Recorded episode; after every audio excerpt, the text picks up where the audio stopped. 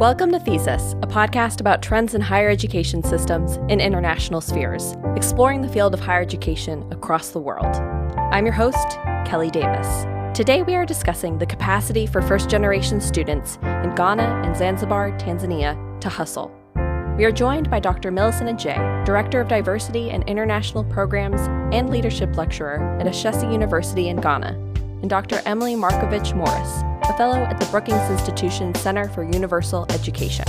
Emily and Millicent, who met during their PhD program in Comparative and International Development Education at the University of Minnesota, co authored a thought provoking paper titled First Generation Students Navigating Educational Aspirations in Zanzibar and Ghana where they developed Dr. Adjei's concept of hustle for first generation students in the Global South context.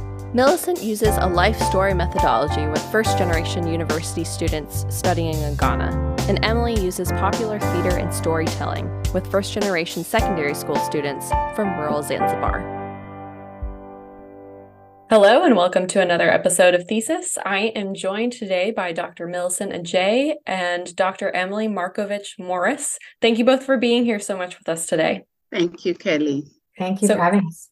Today, we're going to be talking about uh, Tanzania and Ghana and first generation students. And we're going to start off uh, with talking about the contextual factors because up until now, we have hopped around the world a little bit, but uh, we've been speaking primarily about uh, European countries and also other kind of Western countries. So this is this is a different scenario, and we'd really like to get a better understanding of what some of those contextual factors are for first generation students in Ghana and uh, Tanzania. So, Millicent, we're going to go ahead and start with you, and then we'll move on to Emily.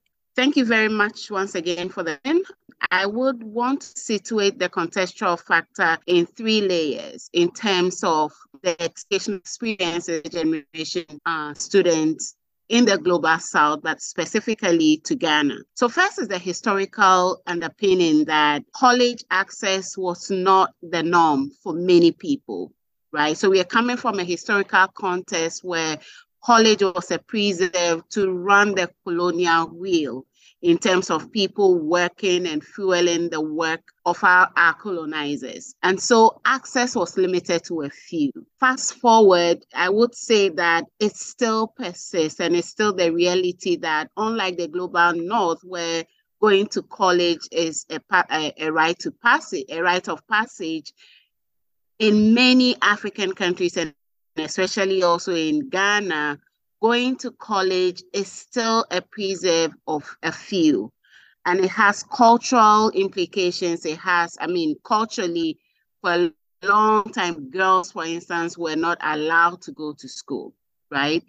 And so with these uh, backgrounds, there's still so many people who do not get access to college. And that also creates the additional layer that for the few who then have access, navigating college is still a problem because they're not coming from a background, both family, societal background, where college is the norm. So being able to navigate college then becomes a second barrier that they would have to figure out.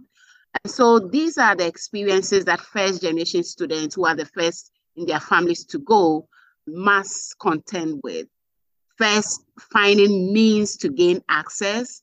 And once they gain access, how to navigate the whole college environment becomes a second layer.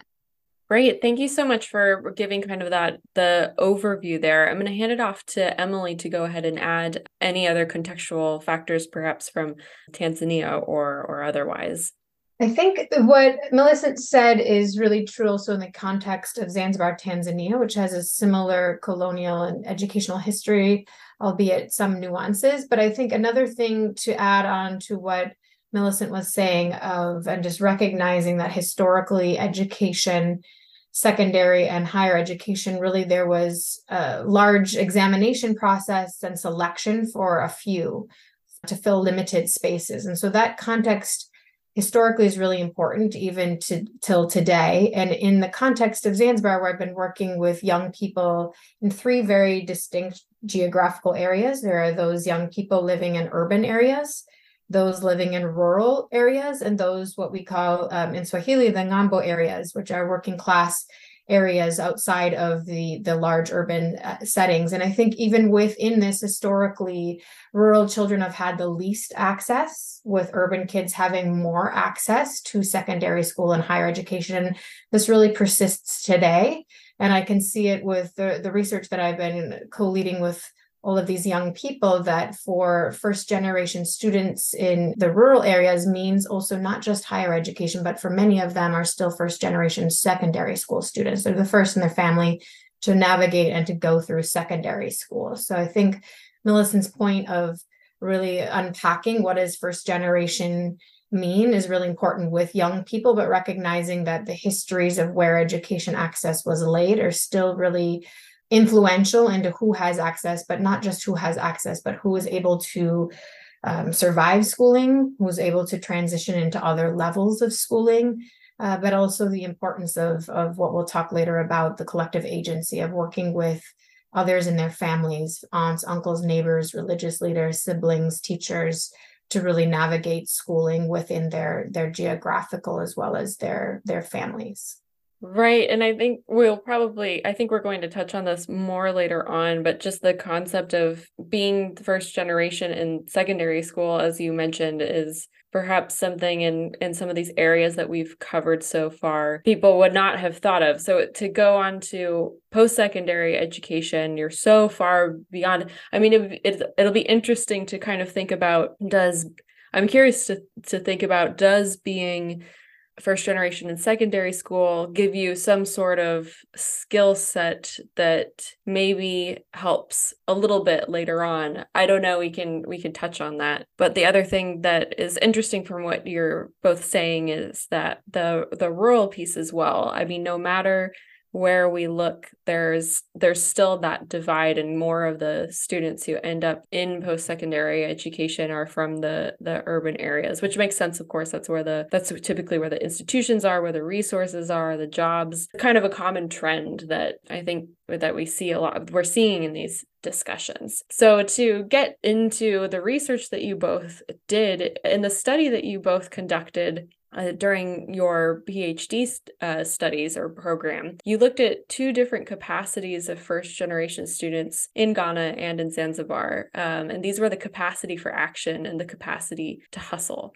So I'm going to ask if Emily can describe for us the capacity for action and if Millicent can describe the capacity to hustle and what it means to possess these two capacities, especially as a first generation student in this context.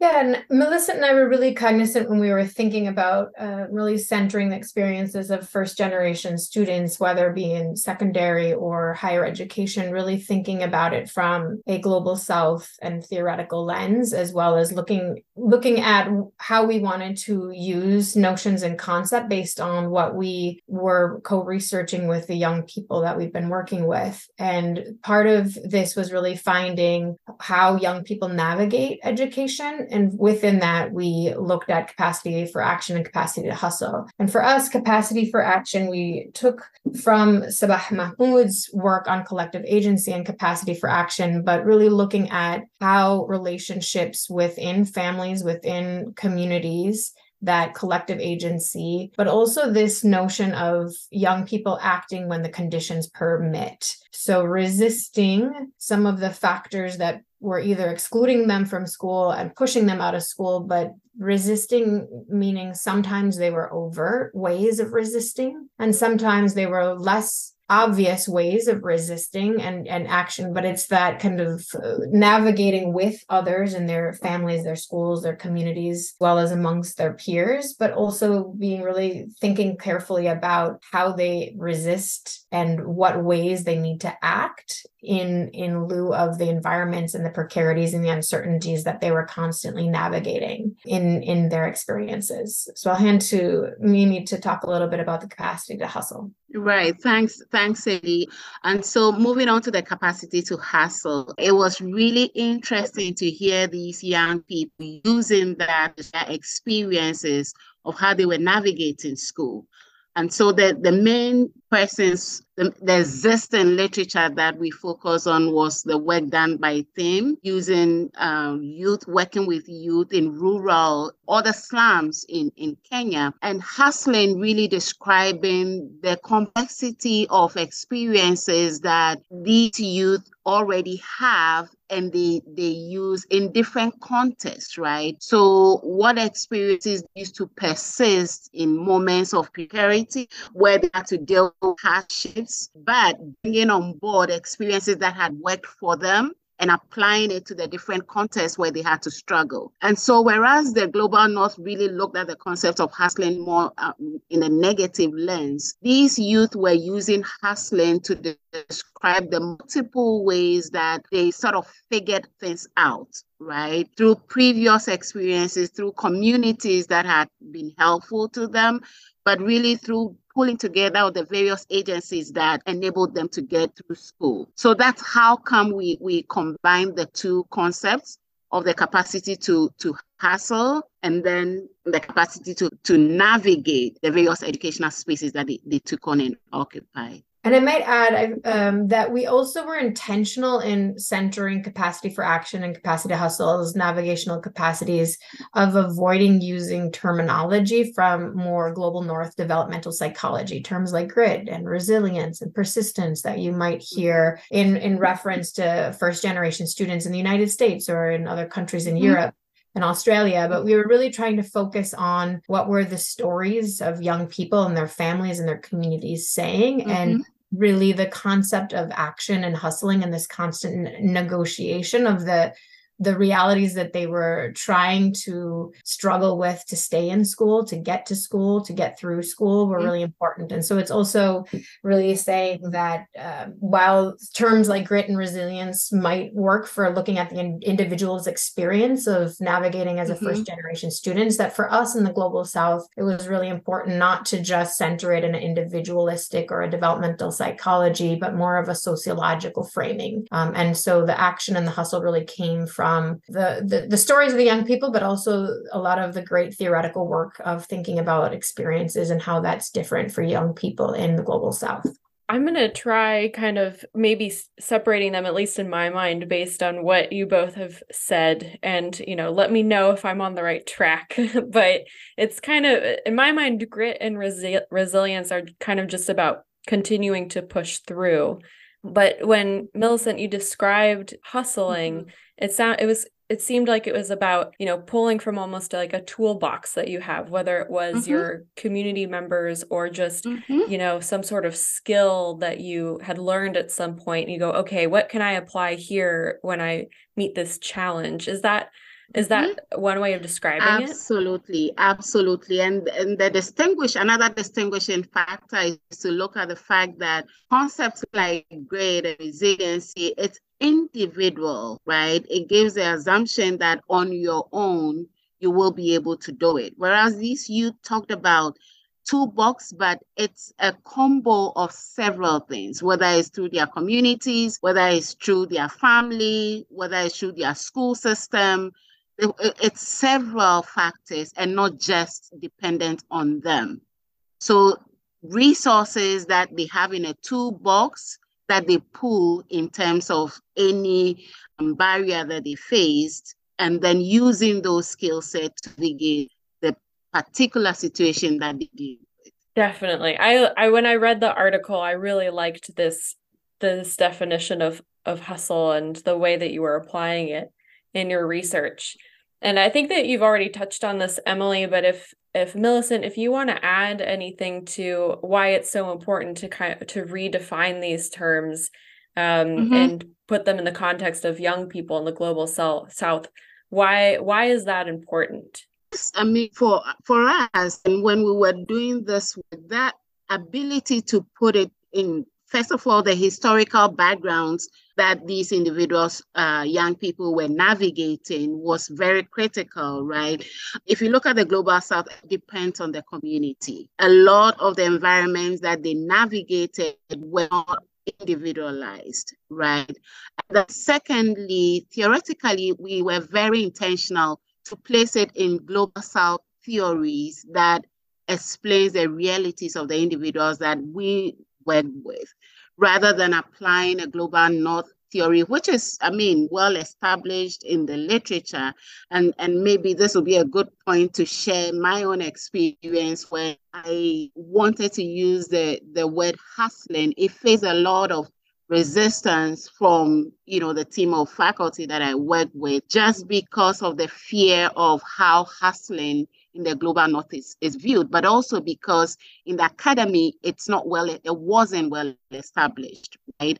And so the pushback was you know it's not a theory that is it's recognized however whilst it wasn't a recognized theory it was a concept that bed in the narratives of the young people and so thought through two factors how do we place it in a historical context of the realities of the young people and secondly in terms of theory how do we apply this as a framework to understand and unpack the experiences of the young people. So that was why it was very important that we redefine these concepts in the realities of the participants that we work with. Right. And I think to remind myself and, and just inform the audience in your study, uh, and definitely let me know if uh, if I'm getting it right here, but Millicent, you interviewed students first generation students in Ghana. Uh, and mm-hmm. Emily, you did it was kind of like a in my mind it was it was almost like theater or something like that, but it was a space where these stories of the students kind of emerged in a maybe it was a little bit more cre- of a creative yeah. space if I'm remembering correctly. So, um, I mean, I would say yes, interviews, but it was more of a narrative. So I did a narrative inquiry where I co-created or co-constructed the narrative of the experiences, the educational experiences of college students, right? And in this narrative, they shared their experience in uh, their experiences navigating their education at the point of college, right? I mean, from from primary school, from as far back as they remember, all the way to college.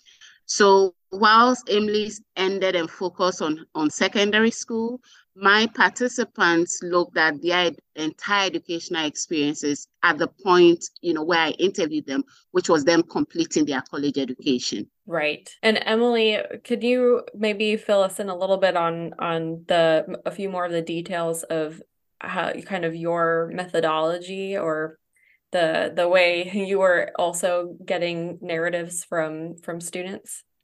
Yeah so this started out uh, it's mixed methods research. So it started um, back in 2007 with a large group of young people entering grade one so the start of their their education and uh, following those that had also been in preschool um, to really understand factors that pushed them out of school. So factors that that uh, force them to stop going to school or those that help them get through um, school and go on to become a first generation secondary school student. And now i've been following them now through the end of post-secondary. So whether or not they are first generation university students or they're in the workforce to understand all of those factors. But a big part of it of the research is ongoing um, work with young people 19 rural youth and 22 of the urban youth to really understand their experiences as they have written it and if they want to tell the stories. And so it was interactive um, workshops and theater and co-construction of theater performances that they put together for their peers as well as ongoing telling their own story of their experiences in school and so it really does show not only those experiences of young people that become first secondary graduates and first secondary uh, students in higher education, but also those that don't have the opportunity that get pushed out of school and understanding all of those experiences that they and all of the ways that they hustle and how the ways that their capacity to act and and what influences those experiences in their lives. And so what what narratives did you find that were emerging in this study that of course it came out to to emer- these the concept of hustling emerged but what were maybe some more concrete examples? Um, there were kind of three sets of of hustling i think that were defined. So getting to getting by and getting through. What what does this mean exactly Sure. I can talk a little bit about our thinking on this. And again, kind of going back to our hopes of really centering it in the lives and the lived experiences. So, Millicent and I are both working with narrative inquiry, so studying the stories and the experiences of young people, but really also then trying to understand that in the in the in the context of their communities, of the context of their schools, their families. Um, and so this idea of moving from the more individual looking at grit and resilience. If, if students have more grit or have more resilience then they'll be able to finish and become graduates. Um, but really putting the onus more on the systemic and the structural challenges that that they were facing and what helping us think about as educators, policymakers, young people, families, community leaders, what is the collective work we have to do to also understand the experiences, but also to understand and hone in on the creative creativity and innovation and all of the things that young people are already doing to navigate these spaces. And so we have grouped them into really getting to getting by and getting through with the intention of helping us understand these different layers of the struggle to become um, a first generation graduate in a higher education institution or in a secondary school. And for us, the getting to was really looking at the, the physical access to school and how do young people get there? Because we often talk about access in terms of enrollment, but there's a lot of labor that young people have to do to actually physically get to school. And so we highlight some of those examples in the research um, and the work that we've been doing in the stories of young people. And for example, in Ghana and Zanzibar, all of the students had some type of story of really like the physical getting in to school, whether it was walking or getting into a trotro or a dala public transport to get to school, what the things that they had to navigate. For example, Larson in Ghana really having to negotiate with a trotro driver to let him ride and tutoring his child outside of school so that he could get a free ride to school. In Zanzibar, it was pushing their way in, negotiating with where to sit, how to get in. And for girls, uh, also they wrote and performed stories about uh, harassment and feeling uh, this safety issue of physically getting to school, walking to school, taking public transport as a young woman and what that, how to keep themselves safe. And so we wanted to honor that physical struggle of accessing school, but all the creative ways also that they they figured out how to get to school safely and to pay attention to kind of the physical and the economic struggles to get there. Getting by for us was really how the things that young people did to stay in school uh, particularly the different economic and creative ways that they had to engage in um, making money to be able to pay for fees and to pay for food and to pay for clothing and other needs that they had in the context of often a large number of them living in in circumstances where poverty where their families didn't have all the resources to help pay for all of these. So young people having to to help create ways and to find creative ways to make money to pay for their needs. So we have some stories for example musa in zanzibar where he started and stopped school many times to fish and earn money and to go back and forth to leaving and coming back to school. Um, another student in ghana really having to to pound cassava flour outside of school hours at a small restaurant restaurant. And for girls often wasn't necessarily outside of the home but the the heavy household chores that they wrote about and talked about of having to care for siblings and cooking and all these other things that took up their time and took their time away from studying and concentrating on their studies that they had to do. And so often with the hustling it was doing more than one of these activities and being creative and doing this with peers or siblings or starting and stopping at various points when they needed to earn money quickly and creatively in lieu of having a formal job that they could rely on or having um, you know some type of safety net in their family that they could access.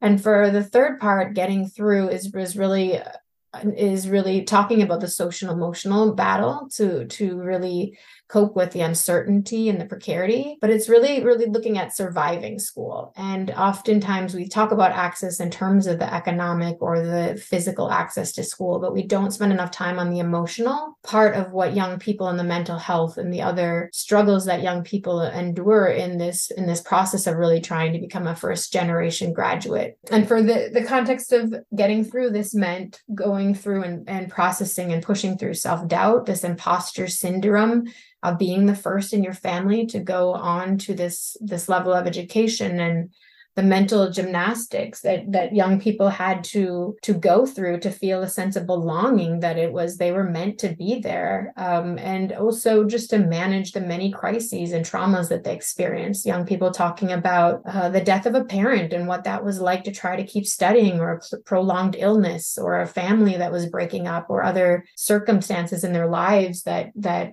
really created this um, need for them to hustle and work together with their peers and their families to really get through this social emotional battle. In one case, a student in Ghana, in Ghana Adam, talked about also just this humiliation and pushing through. And he wrote that I hustled a lot, especially in my first year. Each time I raised my hand to speak in class, people were always laughing at me. I don't know why they still laugh. So presentations were difficult for me. Maybe I don't speak good English, or perhaps when I speak, my voice is funny. I don't know, but I still have to overcome that. So, this idea that sometimes not even understanding fully the experience, but knowing that um, that this this labor of even being bullied or or feeling less than also in this this high stakes examinations and this culture of high stakes examination that put a lot of pressure on young people. And in Zanzibar the young people performed a lot and wrote a lot of uh, and performed their theaters their vignettes about the extreme anxiety and depression and the fear they felt around grades and how their bodies and their minds and, and the depression and the labels and all of um, these things that we don't really put enough attention to uh, as we're thinking you either pass the exams or not but it takes a large toll on children um, in this process. And when they don't pass they and that carrying that that label of failure um, really endures as well as the young people have have talked about. So that's really what the getting to by and through really looks at is that not just the physical and the economic, but also the emotional and the social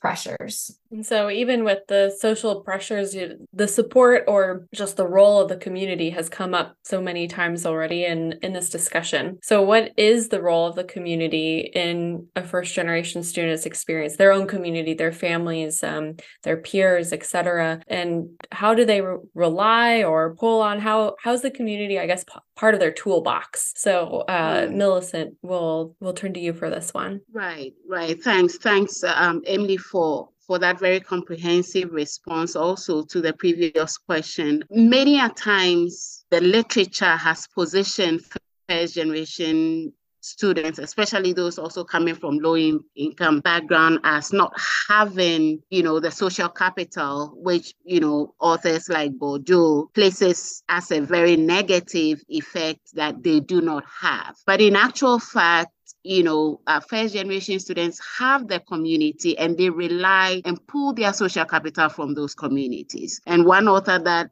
talks about it really comprehensively is Yosso, who talks about the whole concept of community cultural capital that students coming from these populations draw from, right? So they may not have an immediate family member who has been to college before, but they have an uncle right? They have that person in the community, in the extended family who has been to college before. So they rely on that. So whether it's financial resources, whether it's the knowledge capital, whether all forms of capital that they need to navigate college, they pull from it from the church, from you know the family, from the school system. They figure it out. I think figuring out is the word they figure it out and find out who within my community, who within my social network has what I need and how do I draw from that? So their ability to look beyond their immediate family, which tends to be the, the reality of, you know, people coming from college going background. My kids, for instance, will draw from me, right? Um, when they need information about college because they have a mom who has been to college, has a PhD, works in a college environment. They have a dad who has a master's, works in a college environment.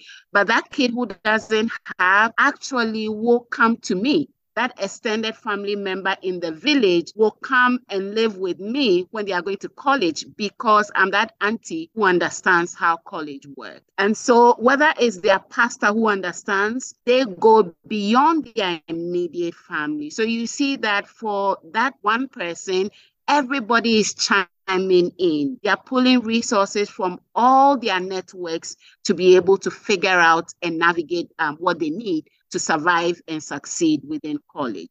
So, in effect, community plays a really critical role in the first generation students' life because they they rely on that to be able to be successful. That's it's super interesting. I'm curious if when people go reach out to their communities, what is kind of the relationship with the community members when they they ask for this assistance? Is it I, can you describe that in any capacity? Absolutely. I mean, for instance, take the church, right? The church is one social space where everybody's in the business of everybody. So, for instance, I will go to church and everybody knows that my daughter is about to go to college. And that social responsibility, it's not just on me, but the fa- pastor has a responsibility, feels that strong sense of responsibility to see what can I do for that child to be successful? Because they see that child not just for me, but belonging to the bigger community. So it's the investment, it's not just for them because they are directly related to them, but it's that collective sense of responsibility to let that child succeed. So I'll give you an example. I had a student a couple of years ago who was the first in his entire village to go to college, right? To come to my university. And when he graduated and went back, there was a whole Durbar held in his, honor in his village. The entire, you know, chief, all the chiefs in the village came, all the families came, and they had a big durbar in his honor. Guess what? When he was coming to school, a similar conversation took place and everybody chimed in, whether it's uh, an uncle buying his shoe, another auntie buying his bag. So his success completing college is celebrated within the entire community. And that's the role that the community plays. And the influence that he had now on all the children within that village to also aspire to go to college is the implication and the reward of coming together to ensure that this one kid succeeds. So that's how communities work right? It's not the individual responsibility of the family alone, but it's a collective responsibility to ensure that that kid helps. I mean, that kid succeeds um, when he gets access. So it's very common, for instance, to get the school fees of one child being paid by the entire community. The church will contribute. His uncles and aunties will contribute. They will sell a cocoa farm to be able to get the money, all to be able to support this child who has made it to the point of being the very first, whether in the family or the entire community, to go to college. So that's how communities rally together. And that is the social capital available to many first generation students, which they use them to succeed when they, they get to college. Thank you so much for sharing that story. Um, that's, I think, a perfect piece of kind of anecdotal evidence and it's it's kind of inspiring really in, in a way. So, so i'm curious to know uh, apart from from the the piece of kind of the per what people what first generation students are personally experiencing uh, you've done all this research. What are now the practical implications of the research moving forward? And we'll start with emily's input and then have millicent's. Yeah, I think I would think about it in three overlapping ways. And I think for policymakers, I think what we're trying to do is really push towards framing the realities of young people in a more global South context, but also really thinking about youth and, and young people uh, from an assets based lens as opposed to more of a deficit. What don't they have versus all the creative ways that they're using to hustle and to act?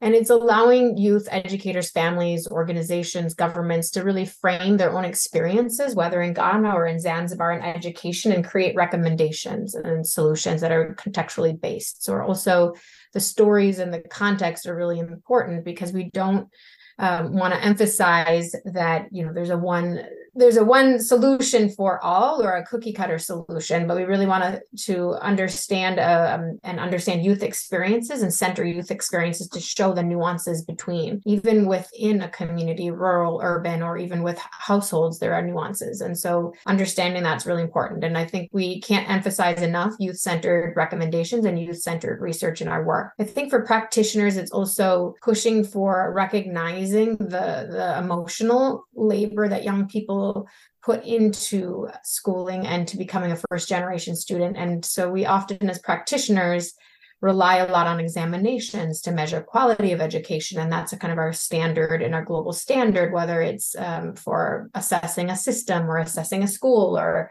a community but this has a toll on youth and uh, this high pressure to be the first generation to pass your exams this does have an emotional toll on on their youth but also their families and their educators um, and so being cognizant in the work that we're doing of thinking about from this perspective of a young person, all the things they have to do to get to and by and through schooling is really important. And thirdly, really in academic audiences and research audiences, is encouraging ourselves and pushing ourselves to to think beyond some of the the ways that we've t- typically framed and understood youth experiences and navigating. And so Millicent gave a good example of really the concept of social capital being one that is constantly used um, in, in youth research. But is that youth centered? Is that really coming from what young people are saying? And we're arguing that hustling and capacity to action is really helps us understand their stories. And so letting also ideas and notions come from the stories from which young people are are writing and listening more. I think we're also hoping that through this that we're keeping we're paying attention and challenging and disrupting some of the gatekeeping in all of these spaces. And for Millicent, she's really pushed, as she noted, the idea and the concept of hustling. And that needs to be an important concept that can be used in, in higher education research. And for me, it's really pushing against um, the academic and policymaker audiences that have uh, really keep reinforcing this idea of school dropout, which I use in my work as school pushout. that it's not it's not the fault or the choice of young people but it's the factors in the system and so for us it's also being attention being being willing to create the way that we're talking about research and the way that we're talking about young people by looking at the stories and the narratives Millicent, do you have anything to add to that? I mean, I guess Emily has said it all. The only thing I'll add is the whole idea of looking these populations with a more asset-based lens rather than a deficit-based lens because usually the, the narrative is as if they don't even have any capacity they don't have any agency to act and take action. And from what we saw in our research they do have that agentic ability and they actually utilize it. So really reframing the experiences that these young ones have and understanding that they have the capacity to act on things that concerns them. They have the capacity to contribute to their development. They are not passive recipients of all these development aids that we send their way, but they actively want to participate and they've demonstrated that they can participate. And so really looking at them from the, the assets lens rather than the distance is what I would add. And what about from your position in working in student affairs? Is this research something that you have been able to use when working with um, first generation students at your institution and and uh, you know figuring out what they need or or however it is you mm-hmm. uh, work with them yeah yeah i mean many of the things that emily mentioned are things that i'm in a capacity as a senior um, administrator and so I am able to influence policy, but also programming. My college, for instance, works. Um, we have about 50% of our student population coming from first generation and low income backgrounds. And so one size definitely does not fit all when you have such a split population.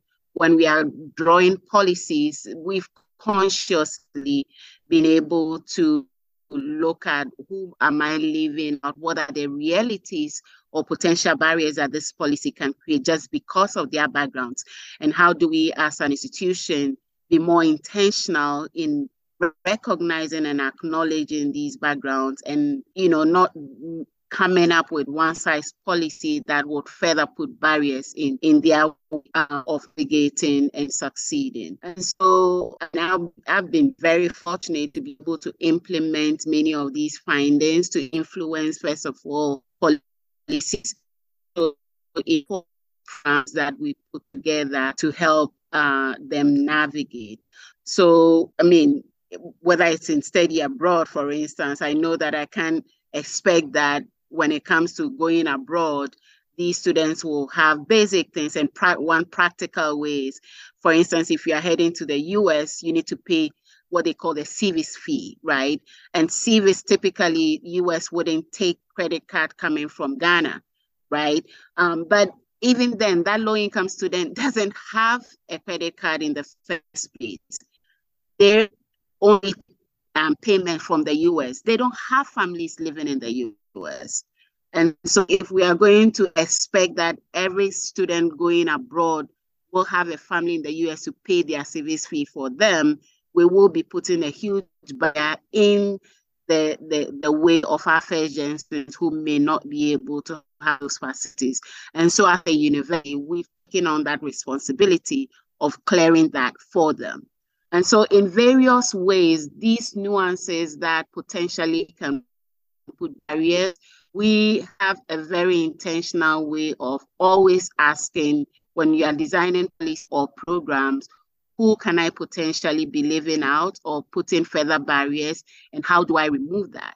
And many of the things came from doing this research. We gave the practical experiences of how they were, you know, navigating the university environment, which then is influencing many of our policies and programs that we run. So, absolutely, being in student affairs, um, I'm, I've had the amazing opportunity to implement some of these policies and some of these experiences that were really eye openers uh, for us. Yeah, I think it's amazing when you can take research, especially that's this you know i don't want to say it's not granular but this kind of uh, specific and and really influence people's lives with it. I think that's just so cool and it's really thank you both for the work that you have done on this on this research and that you continue to do and for sharing it with us here. I think that this is it's been really great to dig into it more and i feel like we have only just touched the surface. Um, so i really hope that people who listen to this episode who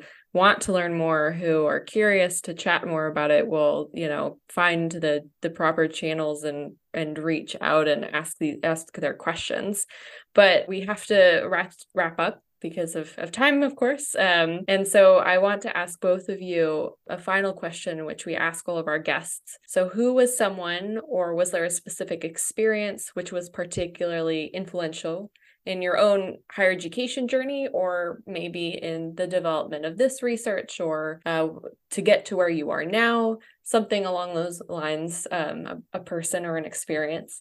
And emily we'll start with you to answer this question. Yeah i would start with the young people uh, and the stories of young people my own family members my students youth co-research that i've been working with but really their their ability and their the assets they apply to really navigate education and to, and to really fight against push out. And to, that has really taught me a lot in my own journey as an educator, someone that works with research to policy, um, but also inspiring me to keep going to school. And I think colleagues and peers like Millicent, um, we navigated higher education as parents, which is no easy feat in higher education. And so, navigation with people like Millicent have also pushed me to to to really think about being in higher education and being an older student in higher education. And I would say also educators. I think back to my um, my undergraduate experience and my advisor Musafiki Mwanasale, who really saw that I was not comfortable in higher education. I didn't have the same ways of thinking about ways of knowing and encouraged me to do it my own way and to really use my assets of arts-based research and as an artist, as an activist, to really think about the way that I showed up and to really have the courage to work through imposter syndrome in in higher education. So I also think it's the educators that that help build our confidence. And Millicent, who is somebody who has influenced you, or what was an experience that did so? Hmm. I guess um, for me, it's my own experience being the first in my family to go to college. I come from a, a family of four who lost our dad very early years in our, our lives, and we really had to struggle, right? We really had to hustle um, to be able to make it through college. And the various ways that the struggle, the various forms that those struggles took took place was what encouraged me when I saw populations similar, you know, or reliving my own experience when I, I, I went to my undergrad.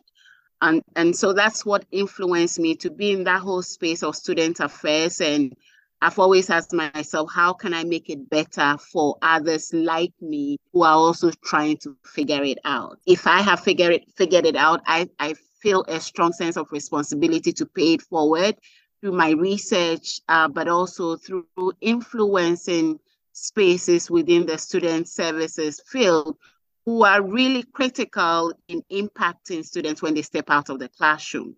So my own experiences struggling through age and, and um, the various communities that supported me to come out of that and succeed is what has influenced me to also be in the space to continue to impact, you know, uh, students who are coming from similar backgrounds like me. And I've had the good fortune of working with colleagues like Emily, who put, we've been so lucky to do a lot of, you know, our schooling together as colleagues, but also we share a lot um, in common. So colleagues like Emily um, and the work they do, the passion, the, the various ways they challenge the status quo is what also inspires me to go after concepts which are non-traditional, right? I know Emily was one of my champions when I said I was going to con hustle when I was facing resistance. She was one of the, she together with our dear friend Anna, were one of the few people who would buy me to navigate that whole space. And now hustling is a theoretical concept which is being championed and gradually gaining ground in the field. So, two things my own experiences, colleagues who have helped me, and the communities that supported me, for me, places that sense of responsibility to pay it forward to other um, students who are coming from similar backgrounds like like like mine. You're you're living the research in in some regard. Uh, that's what it sounds like. You have your tools in your toolbox, and um, so thank you both for sharing those uh, answers, the, your reflections on that. Um, I love asking this question because people bring up sometimes very touching things, and I think that I I heard a bit of that in, in your answer, Millicent and um, Emily. I love that you brought up uh, the youth and and that and the influence of that population and your work and and around you um, that has really influenced you. So thank you both so much for your time today, um, for your answers, for your thoughts, uh, for the research and the work that you do. It has been a pleasure to have you on Thesis. Thank you Absolutely. so much. Yeah, Ah, absolutely. It's been a lovely conversation. Thank you so much for the opportunity. On our next episode, join us in a conversation about the roles of community and student activism in first generation students' experiences in Sao Paulo, Brazil. We will be joined by Dr. Mututsi Carmo, who holds a PhD in social anthropology from the Universidade de Sao Paulo, Dr. Charles Klein, an associate professor at Portland State University in the United States, and Thais Tariba, doctoral student at the University of Sao Paulo, who facilitated the Portuguese to English translations during the episode. If you liked what you listened to on Thesis today, please follow the podcast and leave us a rating or a comment. Links to relevant work by our guests and their contact information can be found in the show notes. Today's thesis episode does not take position on the issues discussed on the podcast. Opinions expressed on this episode are solely those of the guests or hosts. This podcast is produced and edited by Ekaterina Korinska, Ayla Rubenstein, Tracy Waldman, Kelly Davis, and Maria Angeles Hidalgo. Original music is produced by Petter Strom. Thanks for listening to Thesis. We'll talk to you next time.